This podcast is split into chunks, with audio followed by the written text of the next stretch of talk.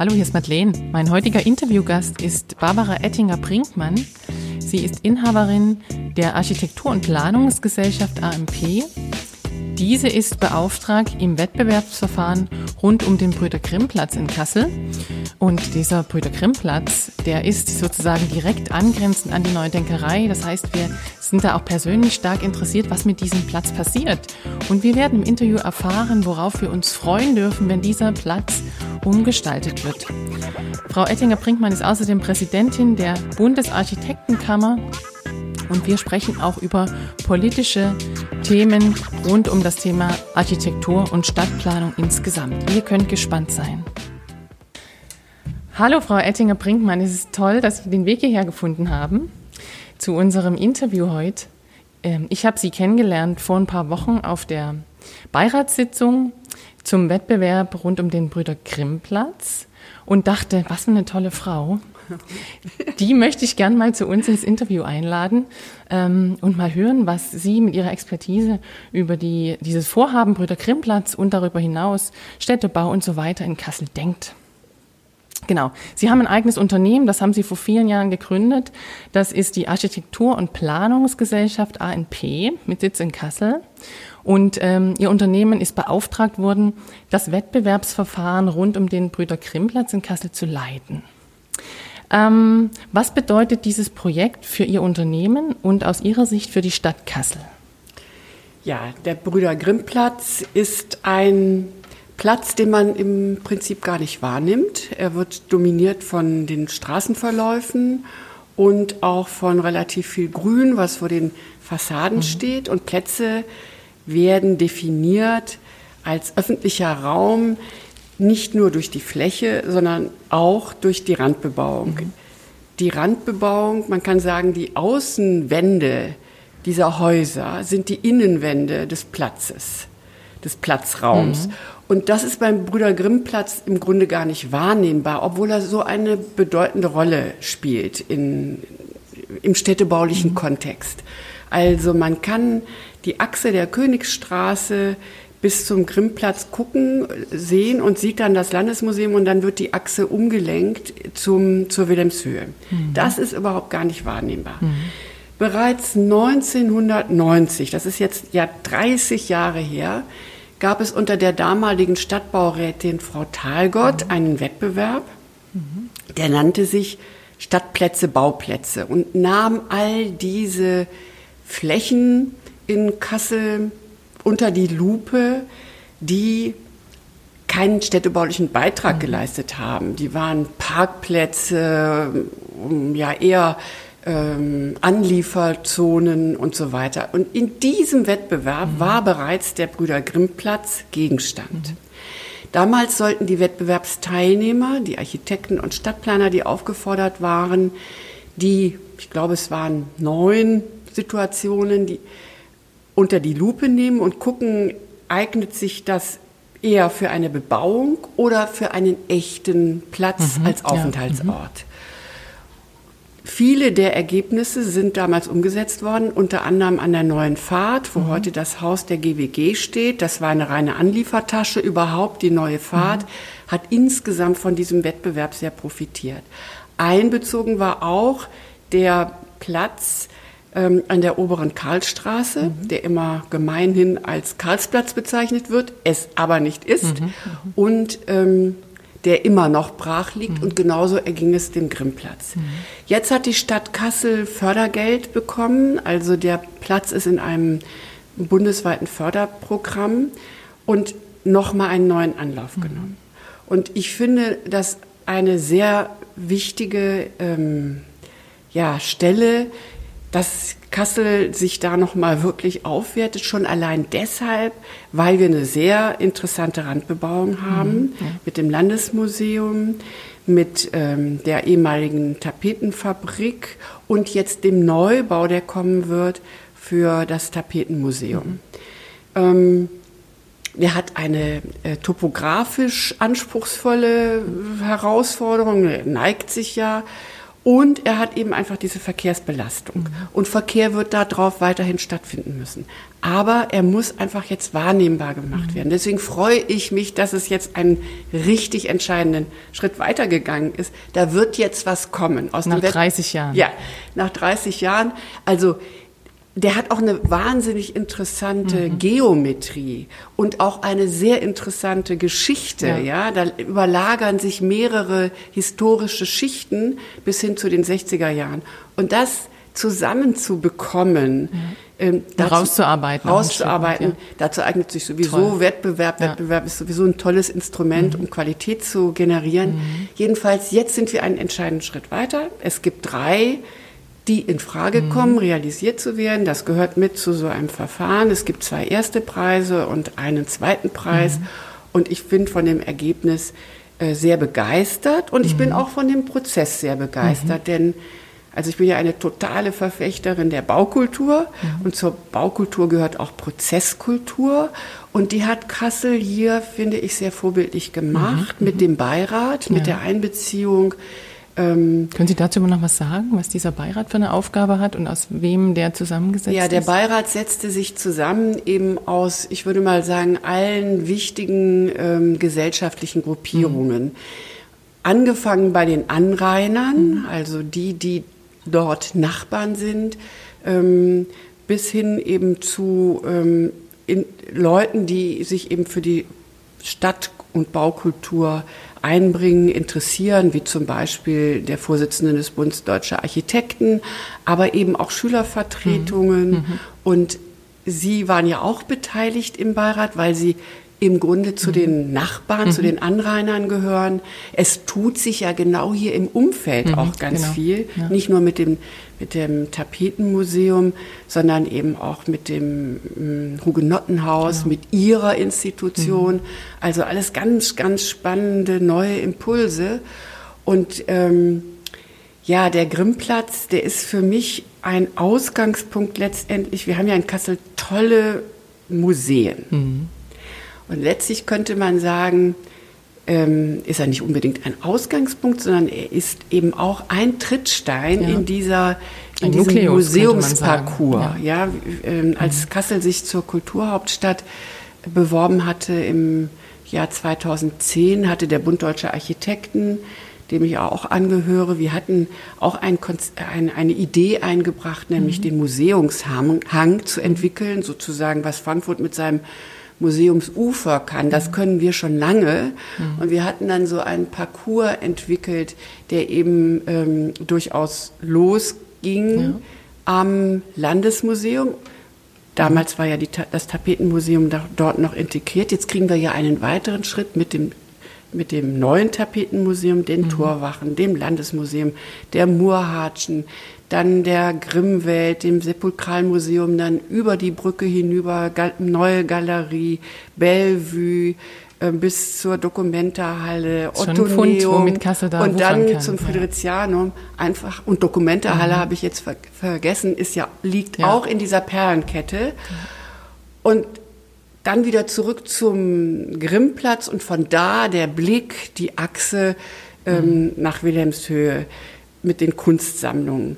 Und das ist ja einfach ein ganz, ganz fantastisch. Ja. Und da fehlte immer eben dieser, dieser Trittstein. Mhm. Und jetzt kommt er. Jetzt kommt er. Also ich muss gestehen, mir ist der Platz auch nie als Platz aufgefallen, bis ich mich durch den Beirat damit ein Stück beschäftigt habe und fand es auch wahnsinnig spannend, a, die Geschichte dieses Platzes. Und wenn man mal genau hinguckt, wie dieser Platz angelegt ist, aktuell ist er sehr zerklüftet, würde ich sagen, also wirklich nicht als Platz wahrnehmbar, aber er hat ein riesiges Potenzial, da auch nochmal wie so ein, so ein Magnet, wie so ein Kern, so ein Nukleus zu bilden, von dem aus sozusagen alles Schöne auch erlebbar ist. Genau. Die Wilhelmshöhe und die Muse- vielen Museen, die Sie angesprochen haben. Ähm, gibt es etwas bei einem, was Sie jetzt schon sagen können, der, ähm, der Wettbewerb, das Vergabeverfahren ist ja noch nicht abgeschlossen, genau. ähm, worauf wir uns aber schon f- auf jeden Fall freuen können, was kommen wird, was anders wird als jetzt? Naja, es wird auf mhm. jeden Fall besser werden mhm. und meine Hoffnung liegt natürlich genau darin, dass der Platz wahrnehmbar wird mhm. und nicht die Verkehrsfunktion. Mhm. Verkehrsfunktionen werden draufbleiben müssen, das gehört zur Stadt, Erreichbarkeit mhm. und so weiter, ist alles klar. Aber die Verkehrsfunktionen dürfen nicht mehr die dominierende Rolle mhm. spielen. Und da sehe ich in allen drei Entwürfen, dass das gelingen wird, mhm. wenn es so umgesetzt wird, wie die Architekten mhm. sich das vorgestellt haben. Ein ganz wichtiges Element für mich ist in der Tat, die Ränder freizulegen. Mhm. Die Ränder, das heißt, die Fassaden mhm. freizulegen. Um es nochmal zu sagen, die Fassaden, die fassen den Raum mhm. als Raum. Denn Platz ist nicht nur Fläche, es ist ein Raum. Und wir haben hier eine, eine gute Randbebauung, die wird noch besser werden. Und sie kann auch äh, beim Hessenland, ist ja eigentlich auch ein total interessantes Gebäude aus den fünfziger Jahren. Kassel hat mhm. ja nun auch mhm. eine große Tradition in den fünfziger Jahren. Da, man kann noch an den einzelnen Gebäuden etwas verbessern, aber die grundsätzliche mhm. Struktur, ja. die ist richtig. Und das herauszuarbeiten, ja. das wird ein, ja, es wird ein Aha-Erlebnis mhm. werden. Davon bin ich überzeugt, Freuen, für viele. Freuen wir uns schon.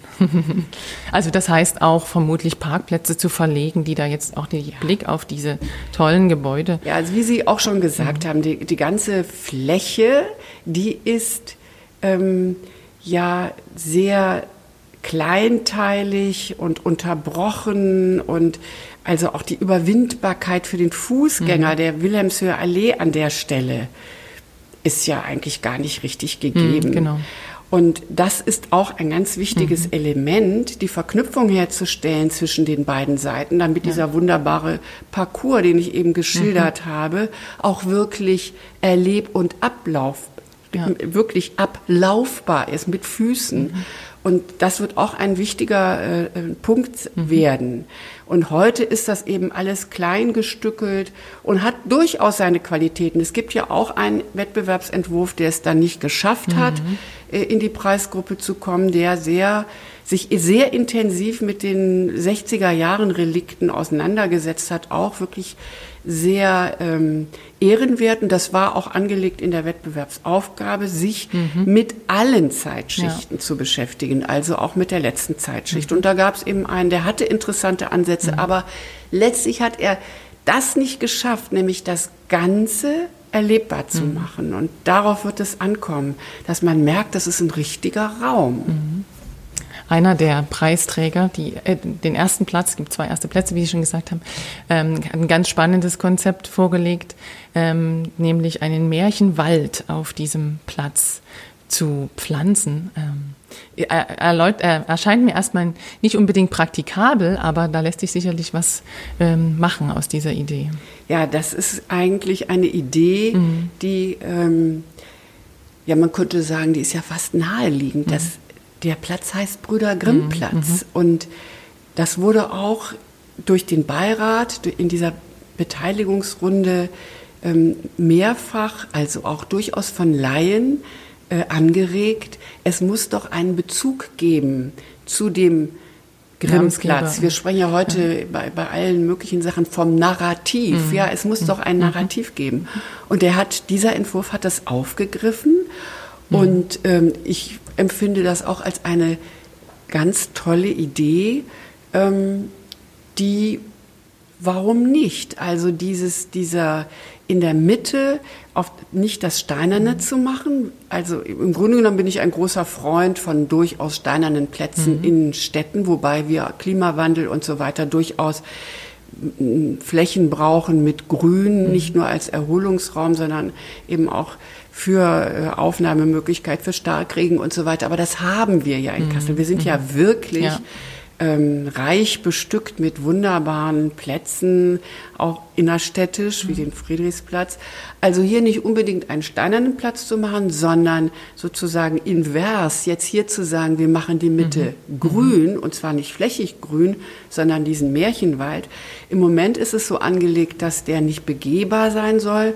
Da würde ich jetzt mhm. persönlich, aber das ist wirklich nur meine ganz persönliche Meinung, nochmal drüber nachdenken. Mhm. Das wäre doch schön mal so durch, es wird ja, sagen wir mal, es ist ein symbolischer ja, Wald. Ja, ja, da ist genau. sehr viel zu klein. Das mhm. ist eine, ein, ein Symbol für Wald und mhm. da sollte man, denke ich, schon auch mal ja, durchschnuppern können. Genau. Ja, auf jeden ja. Fall. Also auf jeden Fall, wenn es so würde, dann wäre es auf jeden Fall ein Platz, der Aufsehen erregt, weil ich so etwas noch nirgends gesehen habe. Also mitten in der Stadt, am Verkehrsknotenpunkt, ähm, einen Wald wachsen zu lassen. Toll. Was wird denn noch passieren müssen, bis dieser Platz realisiert ist? Naja, zunächst mal muss ja dieses Vergabeverfahren, mhm. das Sie schon angesprochen haben, zu Ende geführt werden. Der Wettbewerb ist ähm, ein Teil eines solchen Verfahrens und ich bin ein großer Befürworter von Wettbewerben. Ich sage immer, mhm. unser Berufsstand ähm, leistet da einen enormen mhm. Beitrag für die Gesellschaft, weil es immer darum geht, die beste mhm. Lösung zu finden für eine Aufgabe. Und Bauen, ähm, jetzt haben wir hier einen öffentlichen Platz, aber auch ähm, Gebäude sind nie nur privat, ja. sie sind immer ja. auch öffentlich. Jeder, ob mhm. er will oder nicht, ist damit konfrontiert. Und deswegen mahne ich da immer Artikel vierzehn Absatz zwei mhm. des Grundgesetzes an und sage, Eigentum verpflichtet, das mhm. muss immer auch der Allgemeinheit dienen. Also, und Bauen ist beständig, mhm. ist eigentlich angelegt, sollte angelegt sein, allein aus den aus ähm, Nachhaltigkeits-, aus ökologischen Gründen. Ähm, das heißt also, es muss immer die bestmögliche Lösung mhm. gefunden werden. Und dazu kann ein Wettbewerb, oder sagen wir mal mhm. so, der Wettbewerb bietet die größten Chancen, die bestmögliche Lösung zu finden. Und zwar unter funktionalen, mhm, architektonisch, ja. städtebaulichen, aber auch unter wirtschaftlichen mhm. Gesichtspunkten. Das ist sozusagen ein Verfahren, das ähm, einem dem eigentlichen Auftrag mhm. der Beauftragung vorangestellt werden kann, dass ein Privater genauso nutzen kann wie ein öffentlicher Bauherr. Mhm. Ein öffentlicher Bauherr hat aber auch das Vergaberecht mhm. zu beachten. Und das Vergaberecht sagt, wenn du einen Wettbewerb machst, kannst du in der Auslobung schreiben, du beauftragst den ersten mhm. Preisträger.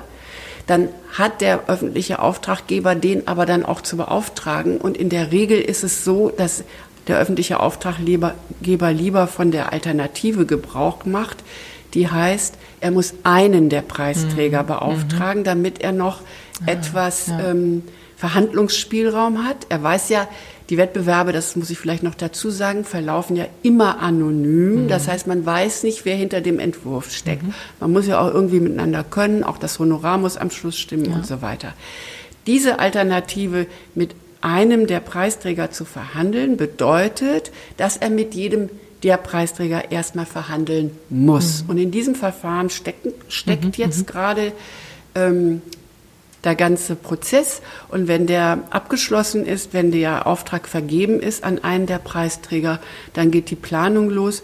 Und ja, ich weiß jetzt, kann jetzt nicht genau sagen, wie, wie die Realisierungszeiträume mhm. jetzt angedacht sind. Das dauert natürlich ein bisschen. Und was, was schätzen Sie? Also ich würde mal sagen, drei Jahre mhm, sicherlich ja. mit Planung und dann Ausführung. Was ganz toll ist bei mhm. diesem Platz, ja. ist, dass man ja, wenn man ihn baut, wenn man ihn umsetzt, dann wird man ja mit dem Verkehr irgendwas anfangen mhm. müssen für die Phase des Bauens. Und da kann man schon mal üben, wie es geht, mit etwas weniger mhm, Verkehrsbelastung mhm, auf dem Ganzen. Und das finde ich auch eine große Chance, mhm. weil viele ja befürchten, sagen, also Verkehr ist ja immer so ein heikler Punkt und Stellplätze und, und, und. Ja. Viele ja befürchten, dann bricht alles zusammen. Und die Erfahrung ist die, wenn dann mal eine Baustelle mhm. irgendwo ist und das nimmt dann jeder hin, mhm. weil er sagt, ja, das ist ja, das mhm. ist ja zwingend, genau. dann merkt man plötzlich, wie gut es geht. Wobei man natürlich nicht vergessen darf, es gibt dann Verdrängungsverkehre ja, ja, und dann ja. werden auch wieder andere Quartiere belastet. Aber im Prinzip können wir schon mal üben. Das ist wie, also in beide Richtungen funktioniert das. Ne? Mehr Fläche, mehr, mehr Verkehrsmöglichkeiten schafft mehr Verkehr und das äh, in die andere genau. Richtung scheint es irgendwie auch zu funktionieren. Genau. Und zumindest sind die Menschen dann etwas ähm, geduldiger, was den genau. Verkehrsfluss angeht. Mhm. Ja. Mhm. Interessant. Über den Brüder-Grimm-Platz hinaus, Frau Ettinger, wie beobachten Sie die städtebauliche Entwicklung in Kassel insgesamt in den letzten zehn Jahren? Was ist da besonders auffällig? Worüber freuen Sie sich besonders? Zehn Jahre sind im Städtebau eigentlich gar nichts. nichts. Also von daher muss man vielleicht den hm. Blick ein bisschen weiter zurücknehmen. Ähm, Kassel war ja eine sehr, äh, muss eine sehr schöne Stadt gewesen sein. Hm. Es hieß, Kassel war eine der schönsten Städte Europas. Und dann kam eben neunzehnhundertdreiundvierzig die Bombardierung, die die Innenstadt im Grunde ausgelöscht hat. Ja. Kassel war damals, das war ja neunzehnhundertdreiundvierzig schon bei den Nazis, eine ins Auge gefasste Stadt als ähm, Reichsdefilierhauptstadt. Man wollte Kassel sowieso umbauen, mhm, und war dann sozusagen zynischerweise froh, dass Kassel so bombardiert worden ist. Und man hat schon angefangen mit der Planung, die, ähm, diese Schneisen durch die Stadt zu legen, wo man dann eben seine Aufmärsche hätte machen, mhm, können. Diese Planung ist nach dem Krieg durchaus ein Stück weit weitergeführt worden. Der Stadtgrundriss ist nicht mehr erkennbar oder, mhm, nur noch in Rudimenten erkennbar. Kassel hat ähm, das Prinzip, was schon vor dem Krieg, also in den zwanziger, dreißiger Jahren, gab es das Leitbild der aufgelockerten, durchlüfteten Stadt als Gegenbild der engen Städte, der engen Mietskasernen, die Folge waren der, der Industrialisierung. Dieses äußerte sich, unter Fachleuten ist das äh, bekannt, in der sogenannten Charta von Athen, obwohl man das auch nochmal etwas differenzierter betrachten muss. Jedenfalls, da hat man, ist man davon ausgegangen, die Stadt wird im Grunde genommen in einzelne Funktionen geteilt. Hier wird gewohnt, da wird gearbeitet, dort, mhm, wird eingekauft. Ja. Und Freizeit gemacht und alles wird mit dem segensreichen Instrument des Autos verbunden. Mhm, und Kassel hat genau dieses ähm, neue Leitbild, mhm, weg von der verdichteten, mhm, urbanen, durchmischten Stadt, ähm, dieses Leitbild im Grunde genommen sehr konsequent umgesetzt. Mhm. Und das wird, das versucht jetzt, das ist jetzt nicht nur ein Kassel-Problem, ja, sondern es gibt auch auf ministerialer Ebene, es gibt die sogenannte Leipzig-Charta zweitausendsieben, die gerade ähm, aktualisiert wird von den ähm, ähm, Bauministern ganz Europas, mhm, als neues, äh, ähm, als, ich würde mal eher sagen, als wieder rückgewonnenes Leitbild. Frau von der Leyen mit ihrem Green Deal hat jetzt erst im September Ähm, propagiert, es muss ein neues, mhm, europäisches Bauhaus geben, das genau wieder zurückgeht dazu, dass wir ähm, mhm. städtebauliche Mischung haben, dass wir eine äh, größere Verdichtung bekommen. Funktionalisierung auch ein Stück weit vermutlich. Ja, ne? in, ja, ja eher so. Wir haben hier jetzt wieder, um nochmal nach Kassel zu kommen, wir haben eine Innenstadt, da wird nicht gewohnt. Genau. Und wir haben Quartiere, da wird gewohnt, ja, aber nicht gearbeitet. Ja. Und dann haben wir Quartiere, da wird gearbeitet, weder gewohnt noch eingekauft. Mhm. Also diese Funktionstrennung, ja, aufzuheben und wieder zurückzukommen. Und das, ja, verbunden, um dann nochmal auf Frau von der Leyen einzugehen, mit einem, auch mit einem hohen Anspruch. Mhm. Sie benutzt als Politikerin endlich einmal den Begriff Ästhetik, mhm, auch mit, mhm, einem ästhetischen Anspruch, ja, also wieder mit Schönheit, mhm, zu verbinden. Also das ist sozusagen der Ausgangspunkt für, mhm, Kassel gewesen. Und Kassel hat dadurch eine, ist eine Stadt der enormen Brüche, mhm, und war total ausgerichtet auf die autogerechte Stadt. Die Fußgänger wurden, genau, unter die Erde gepackt und die neue Fahrt, die ich eben schon mal erwähnt habe, das war eine reine Anlieferstraße. Mhm. Man fuhr da rein, dann gab es Parktaschen, da konnte man parken und rückwärtig wurden dann auch die Geschäfte angeliefert oder man, mhm, konnte sie auch rückwärtig betreten, die Geschäfte, die an der oberen Königsstraße liegen. So, da hat sich viel, mhm, getan in den letzten Jahren. Es gibt eben einfach ähm, große Erfolge, die aber alle ihren Ursprung haben, dass sie jetzt so weit sind, viel länger, ja, als zehn Jahre zurück. Wir haben das Projekt der Unterneustadt, das hervorragend ist, auch wenn es in der baulichen Qualität nicht ganz so umgesetzt, mhm, worden, mhm, ist, wie es angelegt war. Mhm. Wir haben die Marbachshöhe, wir haben die gerade eben schon erwähnte Neue Fahrt. Wir haben wunderbare neue Projekte wie die Grimmwelt. Ähm, wir, mhm, haben die Friedrich-Ebert-Straße, mhm, die Goethe-Straße, wir haben das tolle Projekt, äh, die, die tolle Museumslandschaft, mhm, die insgesamt ja einen enormen Schub, mhm, gewonnen hat mit dem äh, hervorragenden Besucherzentrum ähm, von Stabarchitekten. Kader Wittfeld sind die Architekten äh, der Grimmwelt, um die auch mal zu nennen. Mhm. Ähm, wir haben tolle, tolle Projekte, aber trotzdem bricht mir immer noch das Herz, wenn ich mir zum Beispiel angucke, mhm, wie eine Brache mitten in der Innenstadt. Wirklich, man geht um die Ecke von unserem zentralen Platz, dem Königsplatz, in das, in die Straße mit dem poetischen Namen Seidenes Strümpfchen. Mhm. Und was sehen wir da? Mülltonnen, äh, Parkplätze, ungestaltete ja. äh, Flächen, einfach eine Brache und eben auch diesen Karl, nicht Karlsplatz, den Parkplatz an ja, der oberen ja. Königsstraße. Das war ein dicht bebautes mhm. Quartier, in ein hugenottisches Quartier mit einer Rasterstruktur, äh, das mitbegründet hat, diesen hervorragenden Ruf Kassels mhm. in der Barockzeit. Ähm, da ist eben einfach, ich habe Ange- äh, gesehen einen Bebauungsplan aus den fünfziger Jahren. Der hatte sogar noch äh, als äh, Wiederaufbaukonzept die ehemalige Struktur. Wann mhm. das passiert ist, dass man diesen Rat, diesen fünfziger Jahre Rathausanbau mhm. und dann den mhm.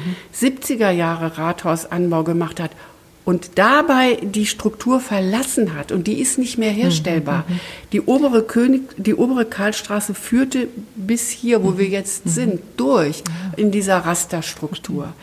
Das könnte man gar nicht mehr herstellen. Also man kann nicht mehr die alte Barockstruktur mhm. herstellen. Trotzdem ein bisschen Stadtreparatur mhm. könnte man betreiben, indem man die alte Dimension des ehemaligen Karlsplatzes ja. wiederherstellt. Da gab es ja Ende letzten Jahres, Anfang diesen Jahres auch einen regelrechten Krimi um diesen Platz. Das ja. war der angedachte Standort für das neue Documenta-Institut, ähm, der politisch sehr heiß diskutiert wurde. Ähm, dann ähm, mit in sehr geringer Mehrheit ähm, es ein Votum dafür gab, ihn zu bebauen und dann aber diese Entscheidung wieder gekippt wurde. Wie stehen Sie dazu? Also ich kann da nur noch mal mhm. sagen, dieser Platz muss mhm. bebaut werden. Der ist einfach eine, auch eine Brache in mhm. der Stadt. Mhm. Ein, ähm, und der ist im Übrigen auch schon bei dem zuvor zitierten Wettbewerb ähm, als Bauplatz äh, ausgewiesen worden. Und die Parkplätze, die da drauf sind, die sind entwidmet mhm. worden. Das war alles so ein ähm, Zusammenspiel mit der Tiefgarage, die unter dem Friedrichsplatz entstanden ist. Also im Grunde genommen sind die Parkplätze schon entwidmet. Er ist als Bauplatz definiert. Ich stehe dazu, dass dieser Platz bebaut mhm. werden muss. Mit zwei Bedingungen, dass der echte Karlsplatz mhm. wiederhergestellt wird. Der, der war ein bisschen länger, als er heute okay. ist. Ja, der würde noch mal bis zu dem, ähm, einschließlich dieses, äh, der Stirnseite des ähm, siebziger Jahre ah, okay. Rathausanbaus mhm. reichen. Mhm. Das würde die bebaubare Fläche etwas verringern. Mhm. Und er muss ähm, im Erdgeschoss, wir sind in der Innenstadt, ja. im Erdgeschoss öffentliche Nutzungen mhm. haben. Das Erdgeschoss ist ein wichtiges Geschoss ja. für Stadt. Ich nenne das immer auch als, äh, ich nenne ein Erdgeschoss immer Stadtgeschoss, mhm, ja, also ja. in der Innenstadt.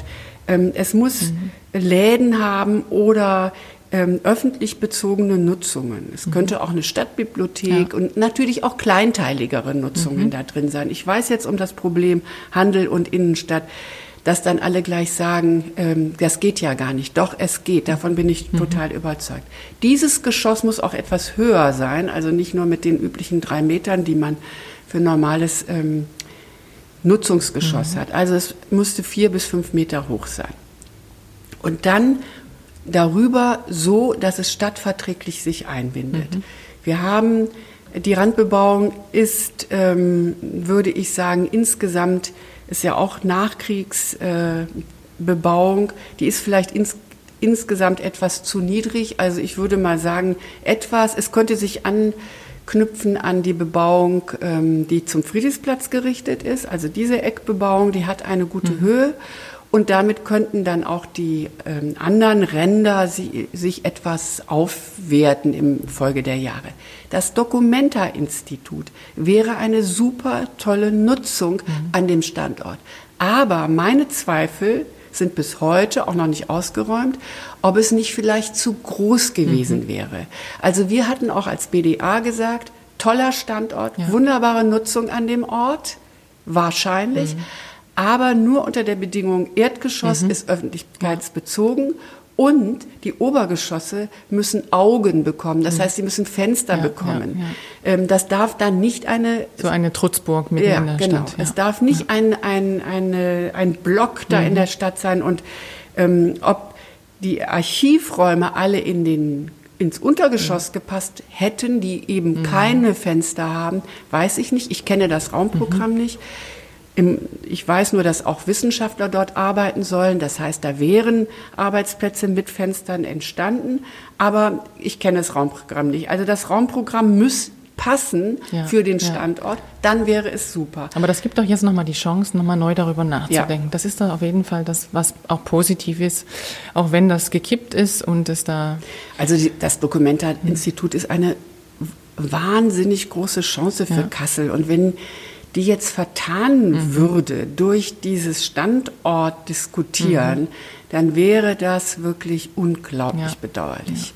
Also es gibt auch noch andere Standorte, mhm. die ich mir sehr gut vorstellen mhm. kann, ähm, die auf jeden Fall, denke ich, muss es oder wäre mhm. es sinnvoll, eine Nähe zum mhm. Friedrichianum zu, zu haben, als dem Nukleus der Documenta. Mhm. Ja. Ja. Frau Ettinger, ähm, Sie haben gerade schon ein bisschen das Thema Politik angesprochen und Sie sind selber in der Baupolitik im weitesten Sinne sehr engagiert. Ich habe Ihre Vita gelesen und bin aus dem Staunen nicht rausgekommen, in wie vielen Verbänden Sie eine entscheidende Rolle mitspielen. Ich nenne mal ein paar, dass man sich einen Eindruck machen kann. Sie waren zehn Jahre lang bis zweitausendvierzehn Präsidentin der Architekten- und Stadtplanerkammer in Hessen. Seit zweitausenddreizehn sind Sie Präsidentin der Bundesarchitektenkammer. Seit zweitausendfünfzehn Vizepräsidentin im Bundesverband Freier Berufe und seit zweitausendachtzehn stellvertretende Stiftungsratsvorsitzende der Bundesstiftung Baukultur. Und das sind noch längst nicht alle, die ich Ihrer Vita entnommen habe. Was für Themen werden in diesen Gremien deutschlandweit, vielleicht auch europaweit gerade insbesondere diskutiert? Also das sind äh, ja alles miteinander verknüpfte Institutionen, mhm. die alle einen ähnlichen, eine ähnliche Zielsetzung haben. Also die, die Kammer, alles ist Ehrenamt, das ist ganz klar und hat alles was mit meinem Beruf mhm. zu tun, eben mit meinem Ziel, ähm, Baukultur mhm. wirklich zu befördern. Ähm, Baukultur im übergeordneten Sinne als eben ein Synonym für Qualität im Bauen. Und die Qualität im Bauen bezieht sich einerseits eben auf die hohe, große Aufgabe, die, die der ganze Bausektor in der Thematik Klimawandel hat. Schließlich ist das Bauen der schlimmste Emittent, mhm. auch von C O zwei und so weiter. Enorm viel Abfall entsteht und beim Gebrauch von Häusern, wissen Sie alle, immer noch viel zu viel Energie. Wir haben da einfach sehr viel zu tun. Aber wichtig ist mir eben auch, dass die gebaute Umwelt auch schön ist. Mhm. Und das heißt, dass das einzelne Gebäude nicht für sich schön, das muss für mhm. sich schön sein, klar, aber es soll sich auch in seinen Kontext einfügen, sodass praktisch mit jedem neuen Baustein im wahrsten Sinne des Wortes sich das Umfeld aufwertet. Das ist so der, sagen wir mal, der, der Impetus, mhm. der, der mich antreibt oder das Intrinsische. Ähm, und dazu braucht man natürlich auch ähm, eine Politik, die ähm, versucht, das bei den, ähm, ja, bei den Entscheidungsträgern zu verankern. Mhm. Das heißt, ohne ein politisches Engagement kriegt man die Themen ja nicht unter. Das ist also jetzt einerseits wirklich genau diese Thematik zu vertreten. Das wird hauptsächlich gemacht in der Bundesstiftung Baukultur. Da gibt es jährlich alle zwei Jahre auch einen Baukulturbericht, um diejenigen, die für das Bauen verantwortlich sind, auf die Themen zu stoßen und zu sagen, macht es so und so und so und woran hapert es eigentlich? Bei der Bei der eigentlichen Berufspolitik, also sei es in der Architekten- und Stadtplanerkammer Hessen wie in der Bundesarchitektenkammer, die Bundesarchitektenkammer vielleicht ganz kurz ist eigentlich ein Verein, keine mhm. Kammer. Mhm. Die ähm, Kammern, wir haben sechzehn Länderkammern in Deutschland aufgrund unseres föderalen mhm. Systems. Das sind echte Körperschaften öffentlichen Rechts, die auch hoheitliche Aufgaben okay. übernehmen. Da laufen wirklich äh, ähm, Dinge wie zum Beispiel der, die Eintragung als Architekt. Man ist nicht nach dem Studium Architekt, sondern muss dann noch bestimmte Schritte durchlaufen und das über diese Berufsaufsicht und so weiter überwacht. Eine Kammer. Da es aber eines Organs bedurfte, das sich gegenüber der Bundespolitik und jetzt zunehmend der europäischen mhm. Politik äußern kann. Wir können ja nicht sechzehn Kammern zum Bauminister, den wir leider gar nicht haben, so mhm. richtig, ähm, schicken. Da haben sich vor fünfzig, einundfünfzig Jahren ähm, die klugen Kammerpräsidenten der einzelnen Länderkammern zusammengesetzt und haben gesagt, wir brauchen ein solches Organ und haben die Bundesarchitektenkammer gegründet, die dieses eben jetzt macht und sich permanent damit mal diese Verknüpfung kennt. Da machen wir darüber hinaus, über die über das Propagieren der, ähm, der baukulturellen Anforderungen und der ganzen äh, Einbindung in die anderen Themen wie Klima und Inklusion und, mhm. und so weiter, auch eine ähm, Politik dafür, dass die Rahmenbedingungen stimmen. Und da kommen wir ganz stark in rechtliche Bereiche mhm. hinein. Das betrifft zum Beispiel das Vergaberecht, über das wir eben schon gesprochen haben, das gesamte Wettbewerbswesen. Ein ganz großes Thema, gerade eben, das ja seit etlichen Jahren ähm, äh, arbeiten wir daran, mit einem Urteil des, äh, der Europäischen Kommission äh, umzugehen, das jetzt umgesetzt ist. Also die Europäische Kommission hat äh, unsere Honorarordnung angegriffen. Wir haben eine Honorarordnung, mhm, ja. die eben äh, absichern soll, dass wir nicht im Preiswettbewerb ja. miteinander konkurrieren, sondern im Leistungswettbewerb. Mhm. Dazu mhm. spielt dieser Planungswettbewerb ja. eine ganz zentrale Rolle. Und da mein kleiner Schlenker, weil ich auch immer sage, ähm, der Architekt mit dem geringsten Honorar, der Wenn, wenn jetzt ein Bauherr sich für den entscheidet, mhm. weil er meint, Geld zu sparen, kann am Ende das teuerste Produkt hinstellen, mhm. weil er vielleicht keine gute Planung mhm. macht, mhm. mehr Quadratmeter, mehr Kubikmeter braucht, um den eigentlichen, äh, das eigentliche Raumprogramm unterzubringen. Also der Leistungswettbewerb ist das Entscheidende ja. und ähm, letztendlich kann sogar ähm, ein ähm, klüger geplantes Gebäude dazu führen, dass man als Architekt ein geringeres Honorar hat, weil mhm, wir davon mhm, letztendlich mhm. abhängen. Also das, der Europäische Gerichtshof hat gesagt, ähm, die verbindlichen Mindest- und Höchstsätze, wir hatten eine Verbindlichkeit, die ist europarechtswidrig ah, okay. und die muss weg.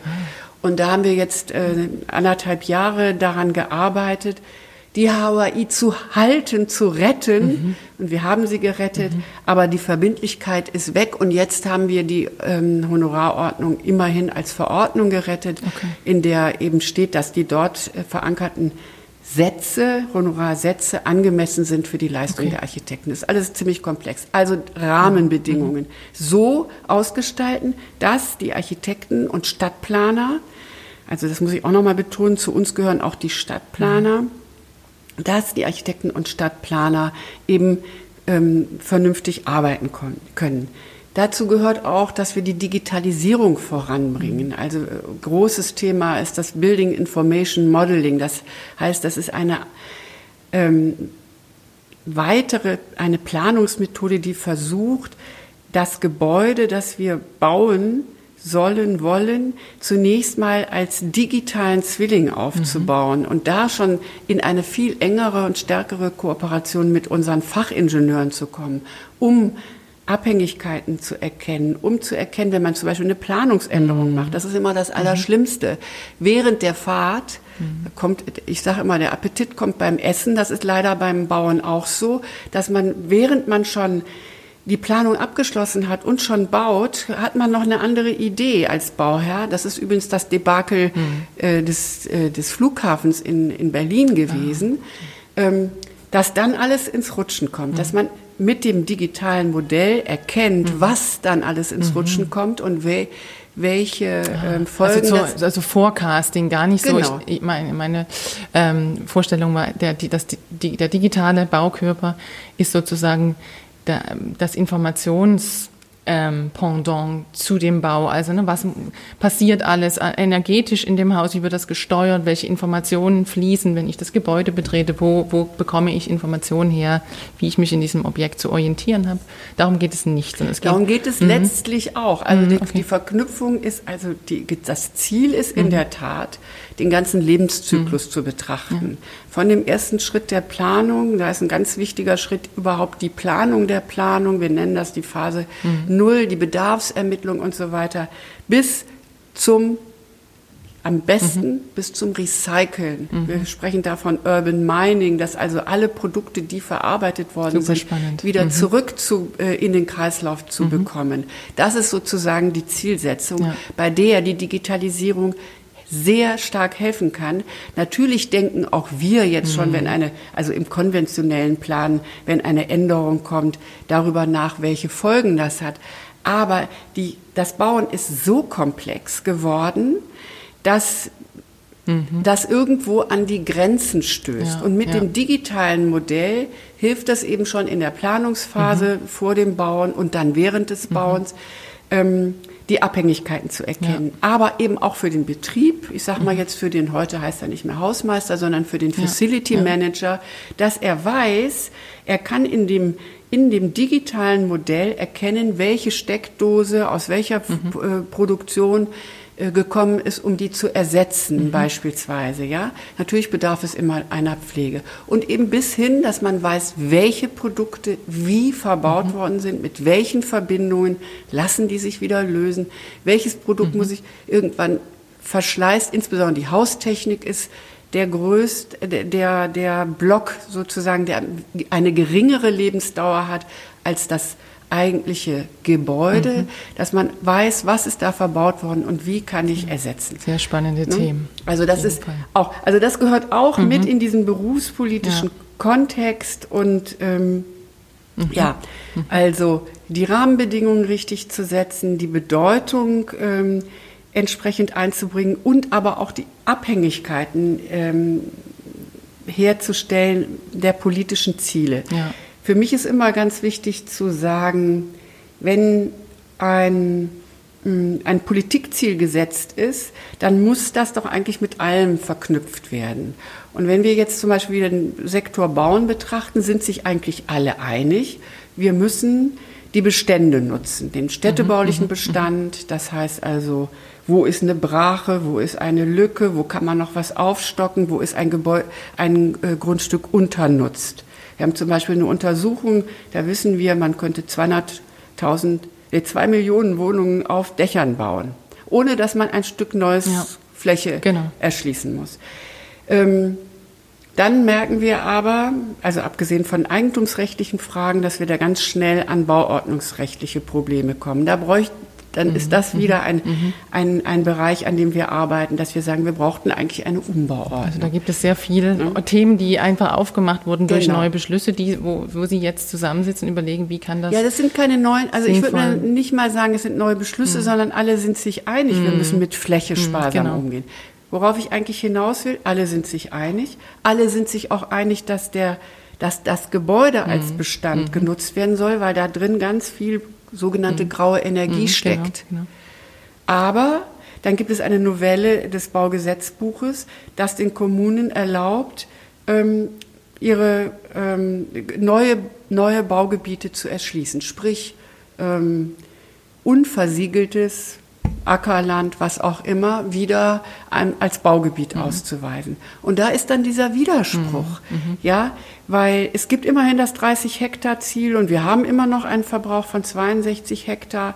Ähm, und da ist eigentlich genau dieser Widerspruch mhm. zu erkennen, dass die, die, dass die Dinge nicht aneinander greifen. Ja. Was nicht bedeutet, mhm. natürlich wird man nicht ohne neue Flächenerschließungen auskommen, aber erst mal zu gucken, mhm.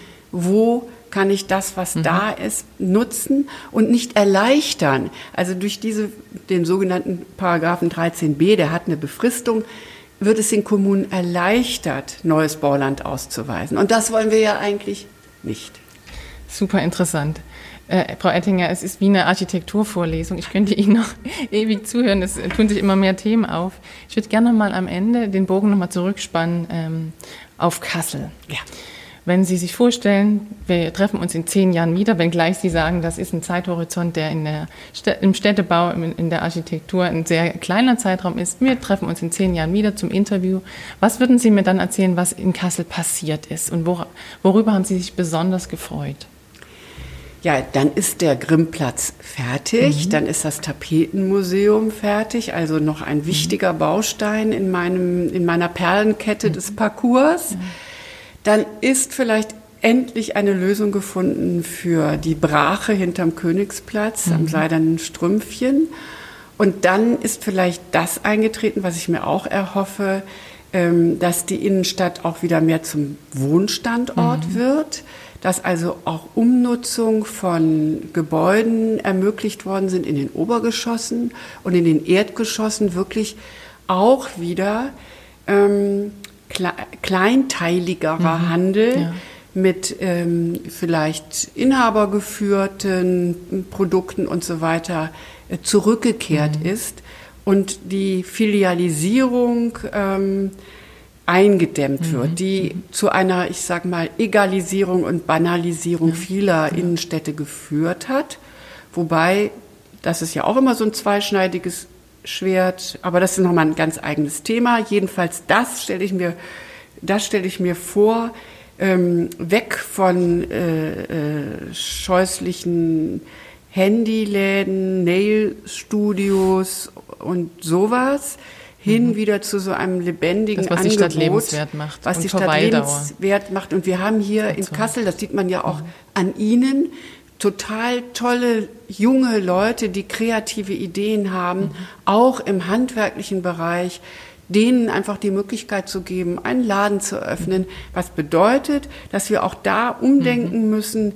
Nicht, früher mussten immer die Erdgeschosse, die Obergeschosse mitfinanzieren. Vielleicht könnte es mal umgekehrt mhm. sein. Ich könnte mir zum Beispiel vorstellen, ich habe eben schon gesprochen darüber, Thema, ja. man kann aufstocken, mhm. also man könnte vielleicht einem Eigentümer ermöglichen, obendrauf durchaus eine tolle Penthouse-Wohnung mhm. zu setzen, die auch teuer sein darf, um dann unten den Laden eben preiswerter mhm. anbieten zu können. Mhm. Also mehr Vielfalt durch Mischung, äh, auch in der Innenstadt.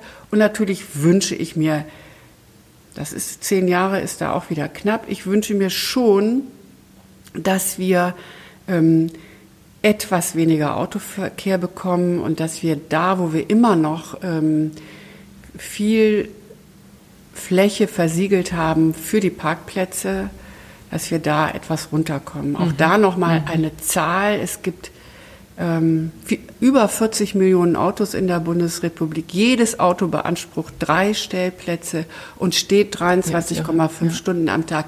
Das heißt, wir haben eine Vergeudung Absolut. eines der wertvollsten Güter, ja. nämlich der Fläche, Richtig. Grund und Boden. Da hoffe ich, dass Kassel... hat ja auch ein, Kassel hat sich ja auch eine Charta für Baukultur gegeben. Kassel hat einen Klimaschutzrat. Mhm. Und ähm, da denke ich, dass wir da auch auf dem richtigen Weg sind, ähm, einzudämmen. Mhm. Es geht nicht darum, das Auto total zu verbannen, ja. aber diesen massiven Flächenanspruch doch zurückzudrängen, Richtig. hin zu einer lebenswerten äh, Stadt, einer Stadt der kurzen Wege, wie wir sie nennen, also wo man mit auch, also vor allen Dingen auch zu Fuß genau. die Dinge erreichen. Also wenn es um Visionen geht, bei Ihnen kann man sich melden. Genau. Sie und der Ö P N V, der muss natürlich auch gut, gut gestaltet werden, ja. gut getaktet mhm. und ein ordentliches, durchschaubares und günstiges Tarifsystem. Das wäre doch toll. Mhm. Visionen der Stadt Kassel in zehn Jahren. Ich bin ja. gespannt, was davon realisiert genau, wird. Ich glaube, wir sind auf einem guten Weg an ganz vielen Stellen. Da treffen wir uns da, wenn ich dann hoffentlich noch fit genug bin. Bestimmt. Wäre das sehr schön. Wir würden uns in zehn Jahren darüber unterhalten Fall. und hören uns an, was wir heute gesagt haben. Und denken, ja, es ist alles passiert. Sie wussten es genau. schon. Super.